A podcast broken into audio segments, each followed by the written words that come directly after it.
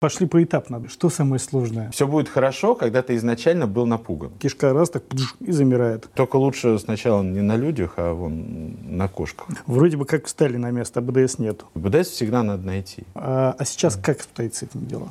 Тут мы вспоминаем, что мы не эндоскописты. Об этом, наверное, нельзя говорить.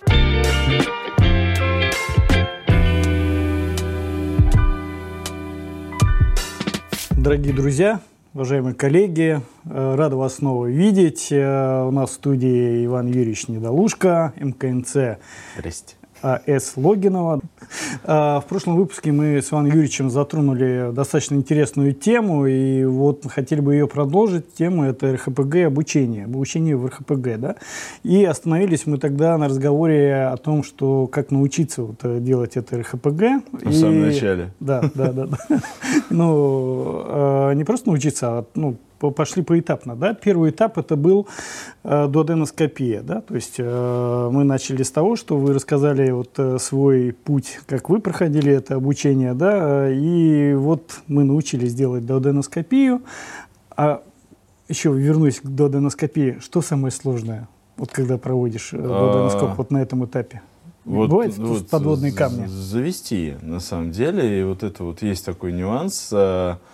А, то есть есть вещи, которые можно научиться там где-то, а есть вещи, которые вот только ты с человеком можешь научиться. Это на самом деле самое сложное, это завести дуоденоскоп. Понятно, да? То есть не оптика не смотрит не вперед, а в бок.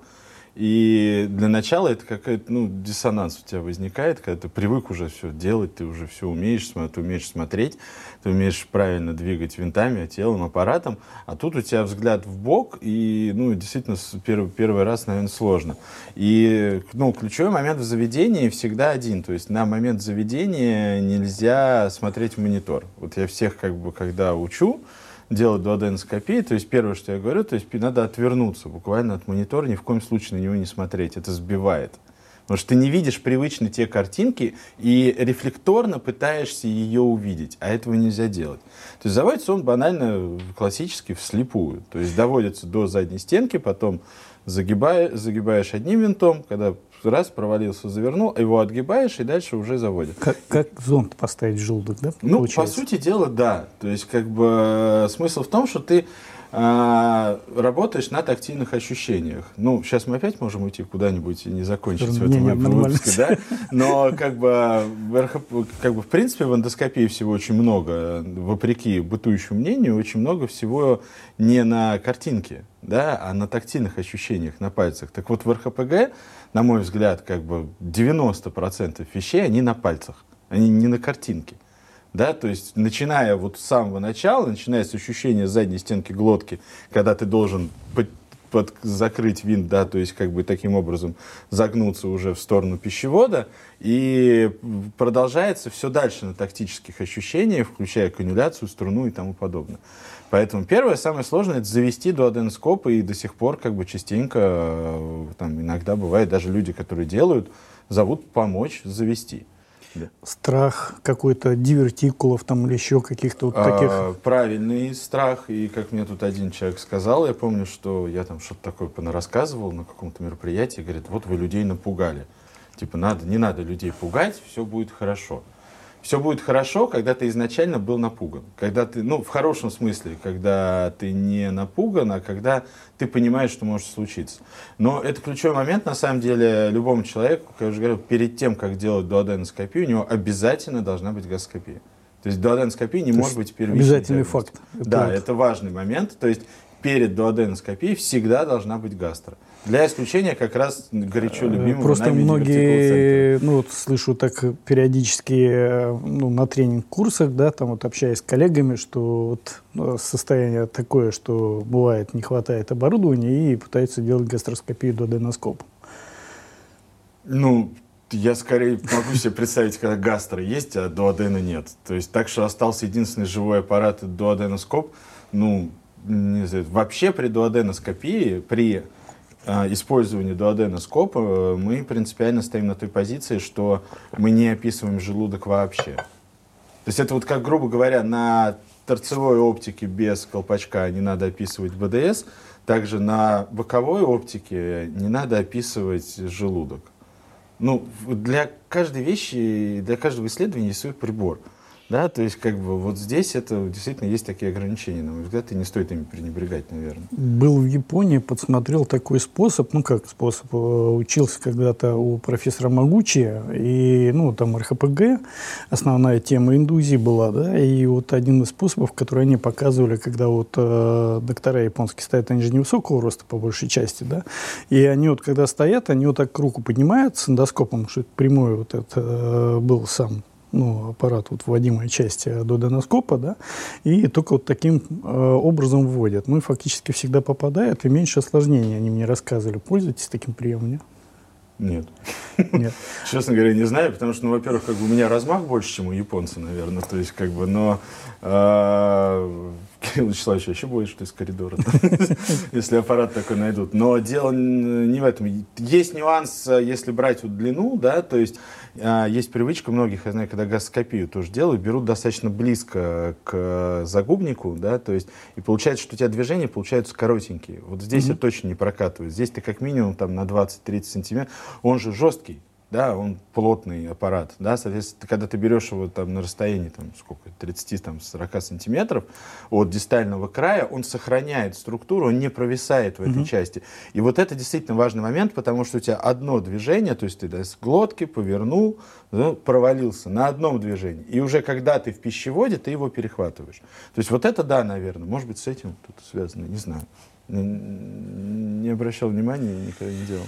Хорошо. А сложные это были моменты вот, какие-то описать? Или, в принципе, все так вот были, когда Были, когда не удалось завести. Ну, вот реально. А тактически что вы делаете? Ну, то есть есть какой-то способ потом? Либо позвать ну, Под седацией в итоге это удалось, по-моему, всем. То есть есть пациенты, у которых действительно какие-то анатомические особенности глотки, без дивертикулов, естественно, я имею в виду. То есть э, выраженный спазм, еще... Просто когда у человека, допустим, как, я не знаю, есть такое официальное понятие, нет, узкая глотка, да, или спазм выраженный, да, при попытке провести эндоскоп, когда ты пользуешься торцевой оптикой, ты можешь как бы немножко настоять. Да? То есть ты видишь устье, и ты в него как бы втихиваешься. Когда у тебя дуоденик, ты не можешь этого сделать, ты не можешь настаивать ни на чем, потому что ты не видишь, куда ты его... Ты видишь там боковую стенку, да, и быть уверенным, что ты идешь истинно в устье, ты не можешь. Поэтому нет, не настаиваем, скорее там возьмем под или что-нибудь такое.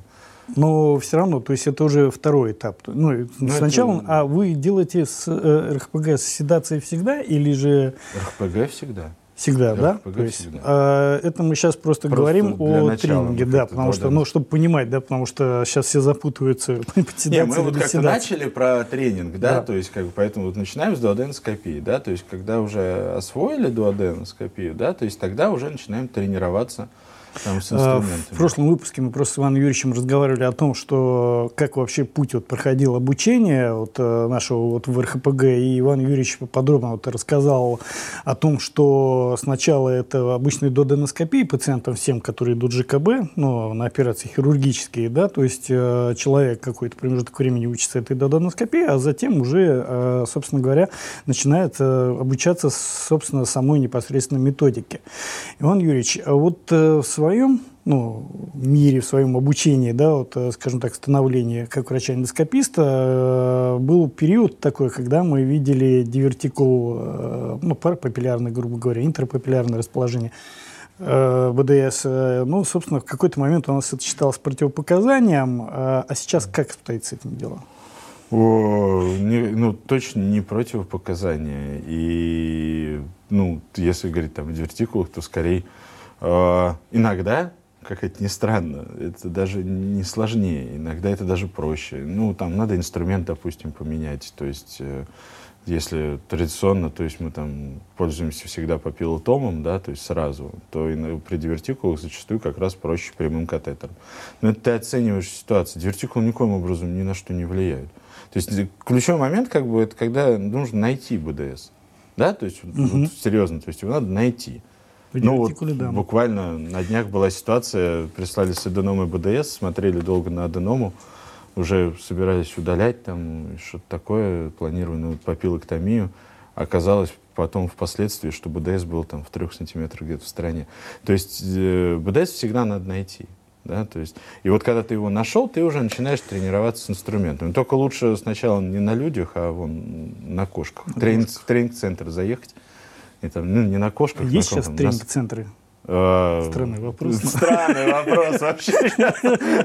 Есть. Угадай, где. Ну, я думаю, что это компания Индостарс.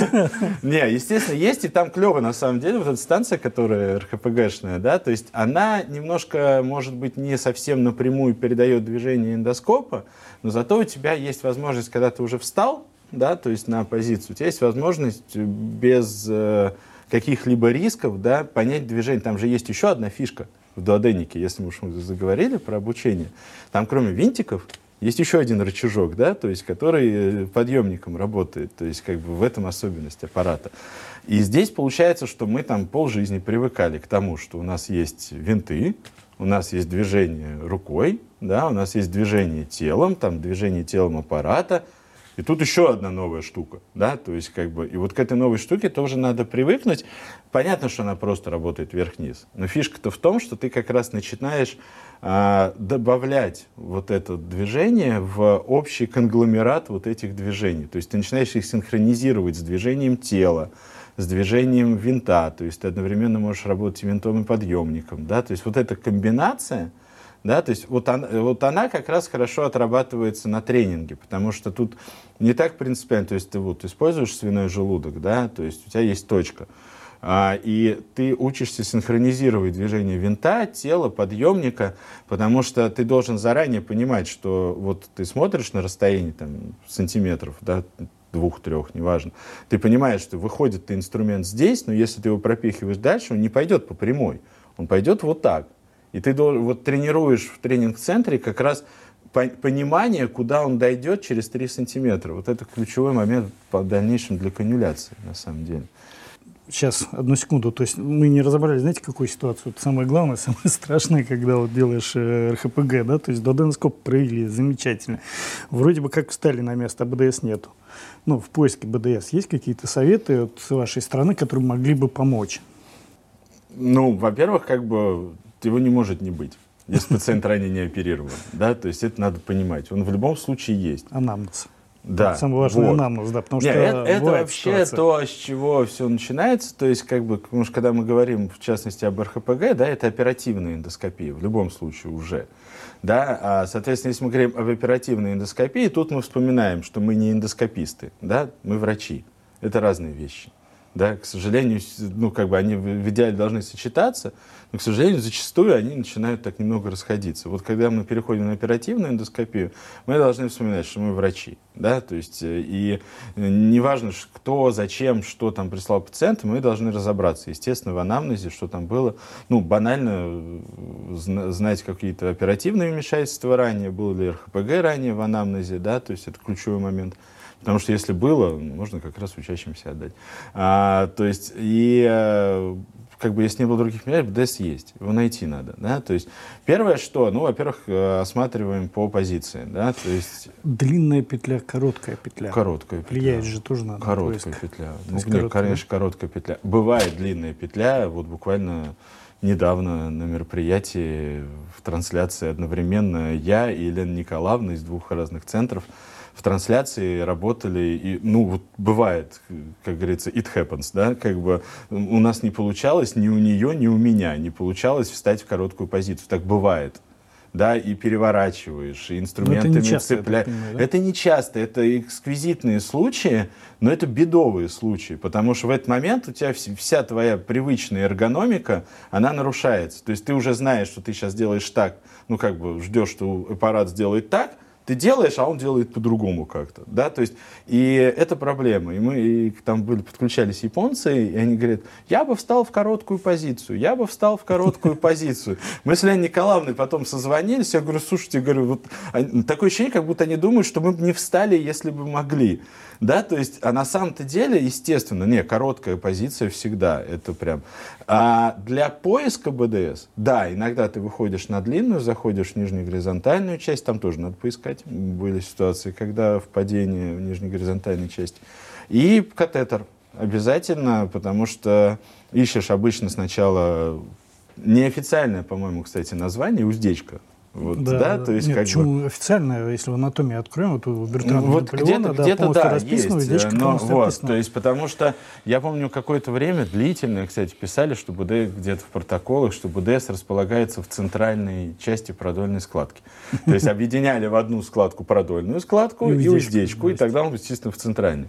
Нет, то есть обычно как бы проваливаешь сначала ниже, э, находишь чаще всего, как я ориентируюсь, по уздечке, идешь вверх, ну и чаще всего выходишь на БДС, а уже выше него, естественно, та самая Медикаментозная поддержка какая-то есть, ну, при этом, там, не знаю, спазмолитики, для тот поиска? же самый нитроглицерин, никогда не Нет, для операции, давай ну, делить. Мы сейчас от, от обучения уйдем. Да, да, для, для поиска. А для поиска ну, нет. Ну, одним из проблемных моментов может быть перистальтика. Для поиска, Хотя, не, кстати... для поиска не проблематично. Дуоденик э, толстый, мощный, плотный аппарат. Если ты встал в позицию, перистальтика знач, значительно меньше влияет, чем при гастроскопии еще что-то. При вмешательстве, а, особенно если ты начал что-то коагулировать, да. Но для поиска нет. Для поиска катетер в поперечной складочке. Да, бывает, что на него так нависает сверху какой-то у ждуна такие штуки. Вот, и, соответственно, его закрывает. И, то есть ты понимаешь, у тебя здесь ну, заканчивается, приподнял и начал смотреть. Начинаешь да? приподнимать складочки, да. То есть, ну, в итоге-то найти его, конечно. Если он внутри дивертикула, это другой вопрос. Но тогда ты нашел дивертикул, начинаешь тоже искать. Вот в дивертикулах интересно бывает искать. Ну, там, да, там уже Подтягиваешь, там, это как шарпейчик такой в анекдоте, да?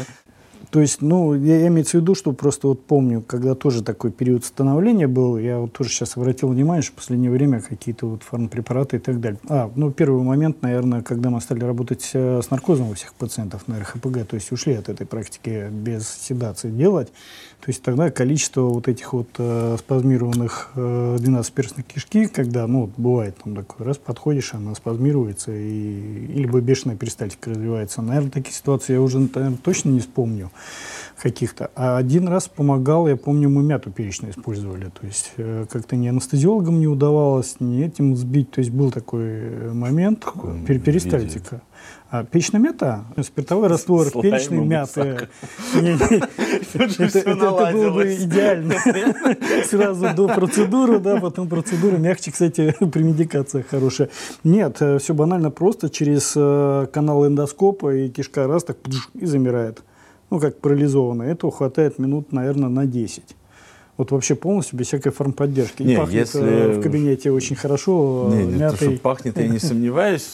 Не знаю, ни разу не использовали. У нас э, есть, как бы, у анестезиологов есть атропин, да, то есть э, мы используем, если нам надо снизить перистальтику. У нас есть бускопан, э, об этом, наверное, нельзя говорить. Ну, бускопан в таблетированной форме. Да, почти. так. Вот, но как бы на сложные случаи. Но, честно, при РХПГ редко. Вот прям редко используем. То есть есть, если там уж потом, наверное, отдельно мы это будем обсуждать, какие-то варианты подготовки, при медикации и тому подобное. Это целая тоже, мне кажется, тема отдельная. А, есть, конечно, препараты, которые там, в предоперационном периоде. Есть ли Мы сейчас как... от обучения опять сейчас Ну, не, не, да. дальше уходим. Почему? Это же один из вопросов, просто как помочь. Мы же встали вот в эту зону, да, то есть дойти до БДС, как мы поняли, что это не просто. Ну, просто. Мы дошли, да. встали, да, этот этап мы уже прошли. А найти Дальше еще найти БДС, надо, то есть да. второй момент, да. А, кстати, если становитесь, наверное, на короткую позицию, то, ну, на короткую петлю, да, а, так называемую, то, в принципе, эндоскоп сам автоматом почти становится на против БДС. В большинстве случаев. Практически. Ну, чуть ниже обычно, да, то есть обычно ты ну, вот чуть ниже, там подтягиваешь, подтягивать, да, да и тогда он выявляется. Ну, хорошо, вот мы нашли БДС, э, мы его видим, следующий этап у нас канюляция. А, по поводу канюляции ну, как бы инструментов очень много для этого, ну, предназначенных. То есть есть катетеры для канюляции, есть э, папиллотомы для канюляции, есть там игольчатые, всяческие угу. там и так далее. Чем вы предпочитаете это Папиллотом. Почему? Всегда. Ну, как бы... Многие начинают, кстати, ответить на этот вопрос, потому что анатомический изгиб направленных абсолютно нет. Я, во-первых, как бы не вижу... Вспоминаем, по-моему, в прошлом выпуске было, что РХПГ – это оперативное вмешательство. Да? Соответственно, раз это оперативное Экономика. вмешательство, мы идем на вмешательство. Мне зачем тратить два инструмента? Сначала катетер, потом папиллотом, потому что это оперативное вмешательство мне нужен будет папиллотом. Да, соответственно, как бы, ну, мы сейчас о нативном БДС, да, говорим, я в любом случае буду делать папиллотомию. Да, соответственно, как бы, раз мне делать папиллотомию, я сразу использую папиллотом. Это одна причина. Вот. А, во-вторых, как бы, действительно, да, есть вот этот изгиб, да, уже заведомо заложенный в папиллотоме, и он всегда ну, как бы, помогает как бы, правильнее расположить. Плюс это и канюляция, и папиллотомия, и контрастирование. Все приличные папиллотомы правильного цвета или неправильного цвета, да, то есть как бы они на сегодняшний день все трехпросветные. Я все время думал, что за третий. Нет, нет, нет, на самом деле не трех. в каталоге очень много, и я тут и я, я, я, я другие не беру, я в других смысла не вижу, вот честно. Я всегда беру трехпросветные, потому что как бы, а зачем, ну как бы вот другое, ну может, не обижайтесь, там кто-нибудь, у кого не трехпросветные, да? И, либо вот с такой еще с пробочкой есть, он вместо двух просветов, вместо трех Для меня было несколько лет загадкой, ну, где третий да. просвет. Оказывается, вот эта струна, которая натягивается, тоже это тоже имеется в виду просвет. Иван Юрьевич, э, ну, у нас не так много времени, мы затронули очень интересную тему, я думаю, что возможно ее продолжить еще одной серии. Да. Просто... А здесь э, вопрос, э, мы разговариваем по поводу обучения. Вот э, сейчас мы затронули тему канюляции и возвращаясь к обучению, чтобы мы могли, ну, вот как вы учились? То есть, ну, этап про дуоденоскопию уже поняли, что да. это сначала, да, там все, кто идет ЖКБ, а при вот. Это я вот уже так, это, забегая вперед, об этом немного сказал, пациенты, которых раньше был РХПГ. Это идеальный вариант, на них все учатся, на них надо учиться каннелировать, потому что... РХПГ или ЭПСТ? А, либо оперативное вмешательство. А у ну, вас давно было РХПГ без ЭПСТ? Что делить-то? Я за последнюю... Ну, я, не, я не помню... Я, я, понял, что... Я скажу так, не то, что не помню, я ни разу в жизни не делал РХПГ без АПСТ. Если ты... Нет, делал, если то какое-то поражение, не всегда что Ну, нет, на высочайшей желтухе там, да, есть как бы такие ситуации. И то, честно, даже вот С образованиями БДС э, не всегда... Ну, хорошо, при распаде БДС. Ну, то есть это эксквизиты, на такой вы не дадите человеку учащемуся. Да? Ну, в принципе, Учащемуся да. человеку, вот как вот у меня ребята, на ком все начинают делать РХПГ. То есть это пациент, у которого раньше был РХПГ и ПСТ. А, и, соответственно, как бы по проксимальной части частично разрушенного БДС, как это в протоколе написано, определяется устье желчного протока. Да? Соответственно, Разрушенный как бы, или это все-таки потом частично разрушенный в результате... Дуодена, не, не, не, не, не. Халеда дуодена это то, что либо хирурги сформировали, либо вот как в той же недавней трансляции было, когда здесь БДС, потом такая нормальная продольная складка, и поверх, и потом устье. То есть явно вот там бы делали совсем не связанную с БДС какую-то фистулотомию, mm-hmm. как это называется, по-моему. А, нет, который частично разрушен в результате раннего вмешательства. Соответственно, у нас уже есть разобщение. Ключевой это момент, почему страшно канюлировать. Потому что, как я все время говорю, каждое лишнее касание БДС это там плюс 50 завтра камелази. Ну, условно да, соответственно, как бы здесь разобщены уже у тебя и панкреатический, и желчный. И, соответственно, пробуя попасть в желчный, человек не повышает риск развития панкреатита. Все тренинги... То есть задача, то есть как вот есть, э, как, как в тренинг-зоне, вот на в тренинг, да, курсах, там же устье-то хорошее, угу. да, то есть там, я, я уже не помню, из чего его там делали, по-моему, из сердечек. Это там, секрет. Там секрет. А, не нельзя, расскажу. да? Ладно, не расскажу. Ну, там из чего-то его там, по-моему, делали. Там, вот, а, и там устье-то большое. Э, Иван Юрьевич, спасибо огромное. Я думаю, что мы этот разговор обязательнейшим образом продолжим. Да. Дорогие друзья, уеду. уважаемые коллеги, пожалуйста, подписывайтесь на наш канал, э, нажимайте на колокольчик. Мы... Мне сейчас потом, когда закончим, покажешь, где этот колокольчик, потому что я теперь проперся, я сам подпишусь. Там еще слово «подписаться». Сделайте слово «подписаться» серым цветом.